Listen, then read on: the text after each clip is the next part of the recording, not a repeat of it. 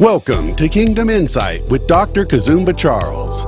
This program is designed to help you discover treasures and truth from God's Word and also give you deeper insights and understanding of the character and nature of God. Here is your host, Dr. Kazumba Charles. Welcome back to Kingdom Insight as we continue looking at the book of Romans. And uh, today we're going to look at uh, the difference between uh, justification and uh, sanctification. Paul laid it all out. He talked about us being uh, justified by faith. And he also talks about sanctification. So we want to look at uh, all these terms and begin to understand what justification means and what sanctification really really means. Again, this is Kingdom Insight where we bring you the depth of uh, the study of the Word of God so that we can uh, stand on the Word of God unshakably, understanding the insight of the character and the nature of God. So here, as we look at the difference between justification and sanctification, the first thing that we need to understand is that um, uh, sanctification and justification are joined together and yet they differ. They are different. Uh, in, in justification, God imputes the righteousness of Christ, while in sanctification is the Spirit infuses grace. It infuses grace in us. In justification, sin is pardoned, while in sanctif- sanctification, sin is uh, subdued. The good news that a person can be put right with God by faith alone can easily lead to the conclusion that such people no longer need to live in obedience to God. Paul is not teaching people to live in disobedience to God's instruction, uh, uh, uh, but um, uh, believers should not think that God's grace in Christ condones sin. True believers cannot continue living in sin because God has decisively changed the believer's uh, in opposition in relationship to sin. So a believer in Christ is no longer a slave to sin, but a slave to God. And when we look at the word slave there, I know that word is um, seen in a very bad context because uh, mankind corrupted that word by making slaves of people. When Paul says, I'm a slave, or we are slave to God, what Paul is simply saying there is that uh, uh, because if you look at the term of a slave, a slave was sold. A slave could not quit. A slave could not quit doing the work of the master. And the slave did everything that the master told him to do. Actually, Jesus himself also, he, he, he, said, I only do what my, what my father in heaven tells me to do, or what I hear my, or, my father say. Meaning, I am a slave to my father in a good way. So that word is used in a positive way, meaning I have abandoned everything that I, I, I can do within my own will and desire, and I only do what I see my father do. That was uh, the term of a slave. A slave only did what the master said, and that is the depth of our relationship with God. We ought to go back to God and save Him at that level as if we are slaves, slaves to carry the word of God. We cannot say anything that is not in the Bible. We cannot prophesy anything that we did not hear. We cannot declare anything that he did not declare. We only declare what we hear him declare. We only preach what we hear him preach. Because if you see, even the, the, the, the apostles of that day, they said, uh, What we've heard, that's what we proclaim. That is what a slave to the gospel or to Jesus Christ ought to live. So believers should not think that God's grace in Christ condones sin. And Paul was making it very clear here. Even though you are justified by faith, you need to be sanctified by the Spirit of God so that you can live in the power of the Holy Spirit. A believer in Christ is no longer a slave to sin, is no longer ruled by, by sin, is all is dead to sin.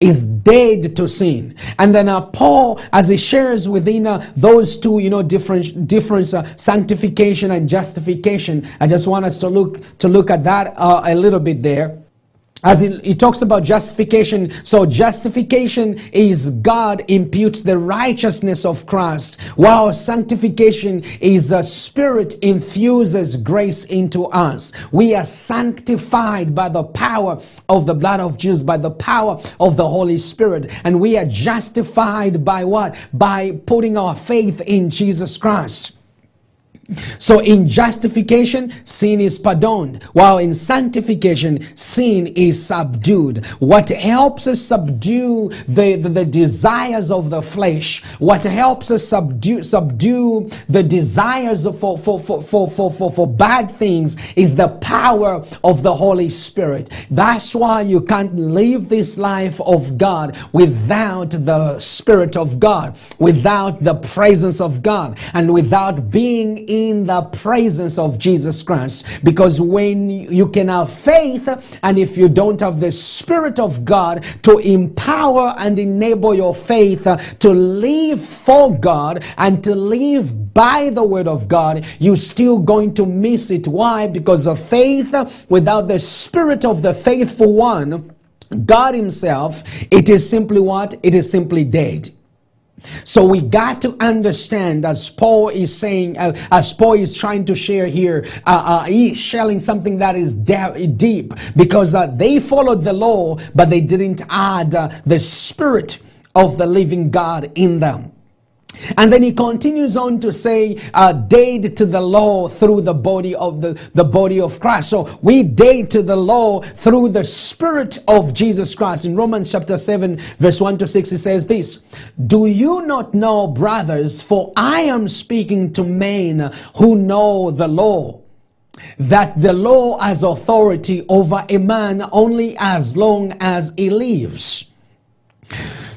So as Paul is saying, as long as you are living, you are not dead to the to, to sin. As long as you are living, your desires for sin, your desires for ungodly things is still kicking and pushing you. You are going to do what? You are going to the law is going to have what authority over you because the law shows you how far you are falling from God. It's like a mirror. It is missing the mark. Sin makes you miss the mark. So here it says, for example, by law, a married woman is bound to her husband as long as he is alive. But if her husband dies, she is released from the law of marriage. Let's look at the context there.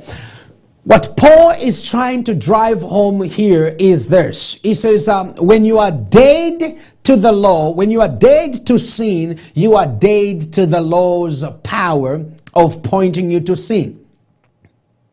You are released from its grip because now you are in faith with God. So then he continues and says, So then if she marries another man while her husband is still alive, she is called an adulteress. But if her husband dies, she is released from the law and it is not an adulteress, even though she marries another man. So, my, my, my brothers, you also died to the law. You are not married to the law. Let not the law even show you the sin because you are no longer operated from uh, the power, the position of sin, he said.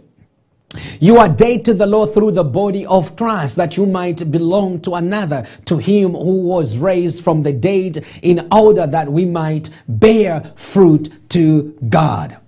So, for when we were controlled by the sinful nature, Paul continues, the sinful passion aroused by the law were at work in our bodies, so that we bore fruit for death.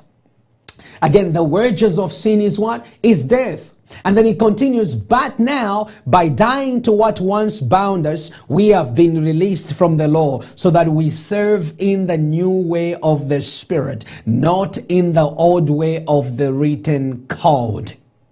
The point Apostle Paul is making here is that as believers in Christ, we are dead to sin. We die to sin And then he continues, and we are set free from its power. So we die to the law and are set free from its power. So we no longer are bound by this sin. As freedom from sin leads to serving God and producing fruit pleasing to Him, so freedom from the law leads to serving God in the new way of the Spirit. Look at uh, uh, um, uh, Romans uh, 7, ver- 7, verse 6. Romans 7, verse 6 says this. But now we have been released from the law, for we died to it and are no longer captive to its power. Now we can serve God, not in the old way of obeying the letter of the law, but in the new way of living in the Spirit. The point he was making was this. What made these people really a struggle to obey God was because they were not operating from the position of the Spirit of God.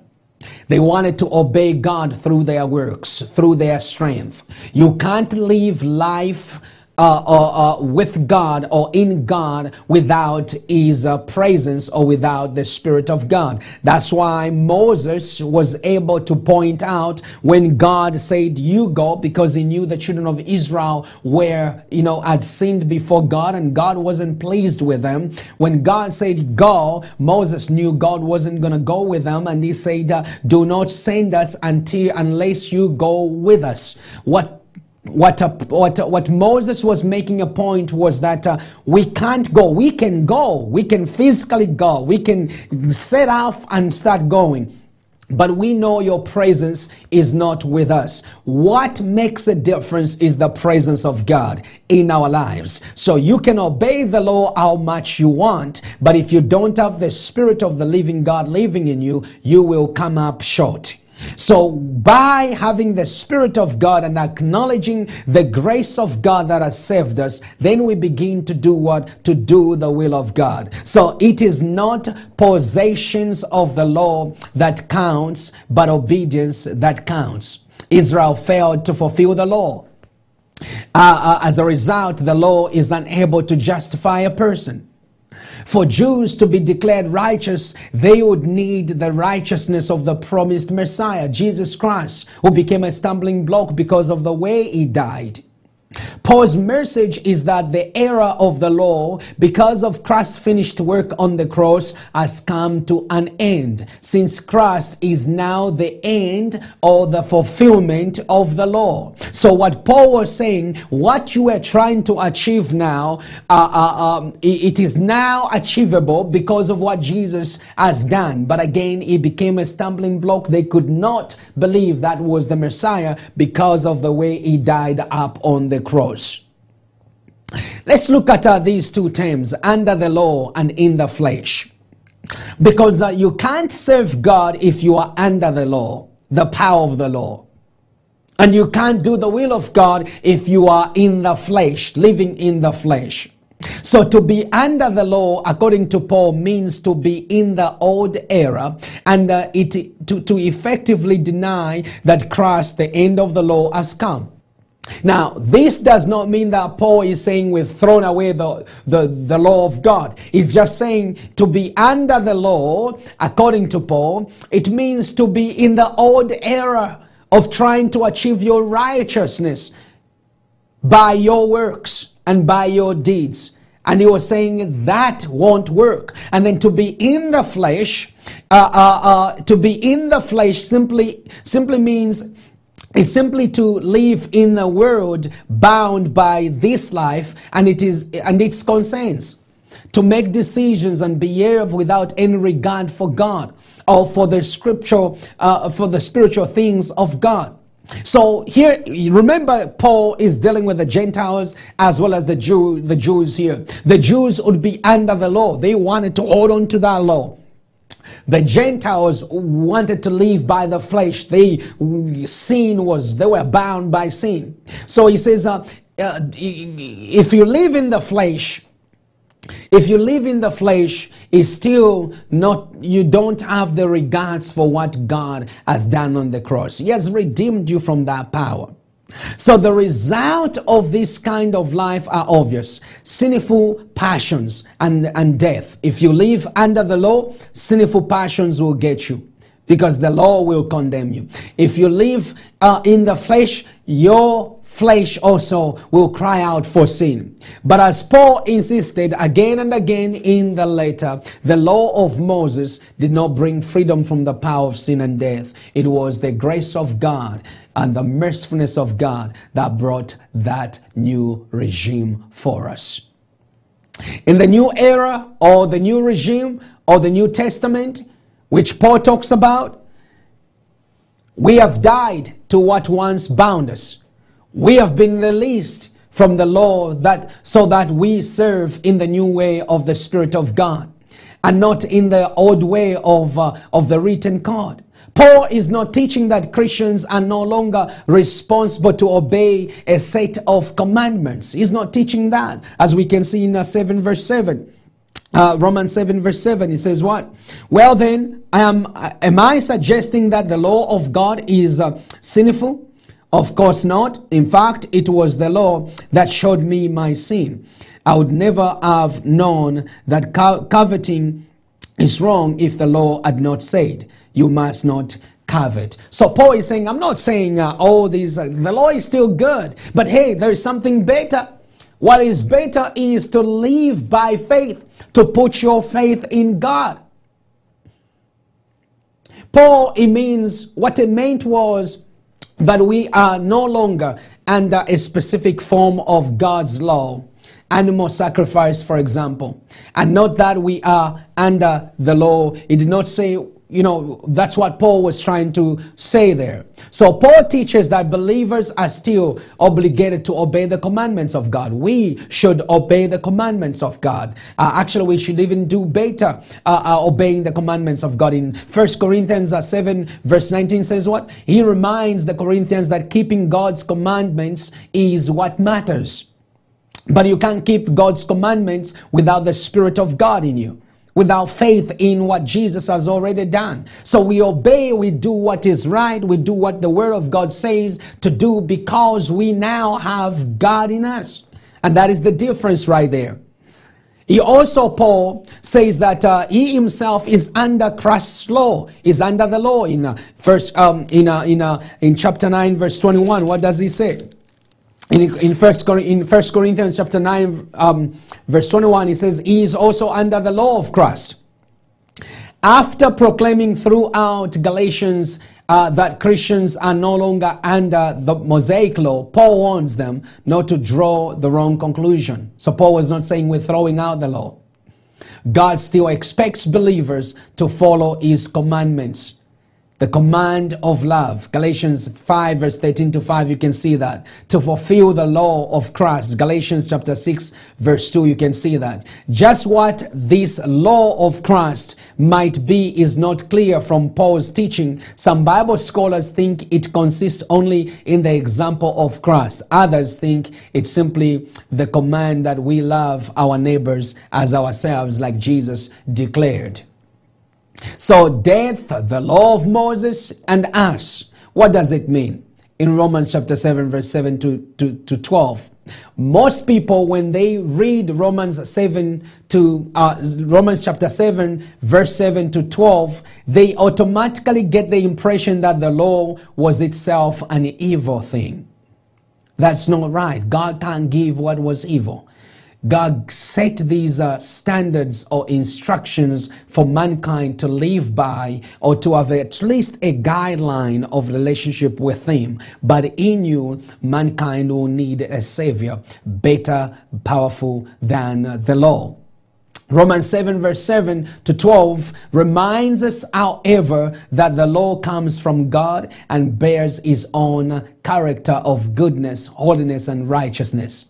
It is important to understand that Paul was dealing with a specific problem. That is why he focused on the negative side of the law, but he never doubted the value of the law as a revelation of God's holiness and character. So Paul was not knocking the law down here. He was dealing with a specific problem of uh, Jewish believers and uh, Gentile believers. Jewish believers trying to convert Gentile believers to following these instructions, and that's what Paul was concerned about. Paul, he was not also suggesting that the law cannot be profitable. We may not be under the direct authority of the law anymore, but we must continue to meditate on God's laws, God's law, which is God's instruction, both as a means of better appreciating just who our God is and what He values, and uh, as a means of understanding our own place in the plan that God unfolds in the scripture. Romans chapter 10, verse 14.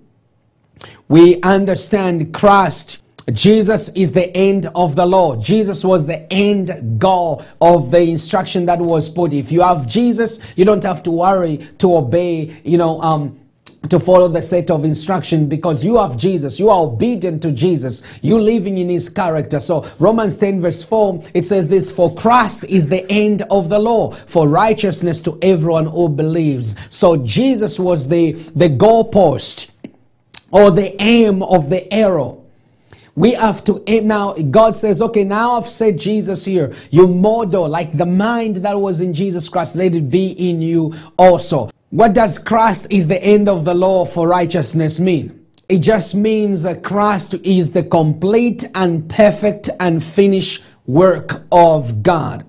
In Romans 10 verse 4, it refers to Christ as the end of the law, which is, is similar to Paul's statement that believers are no longer under the law. Because what? Because Jesus now is the complete end or the goal of the law.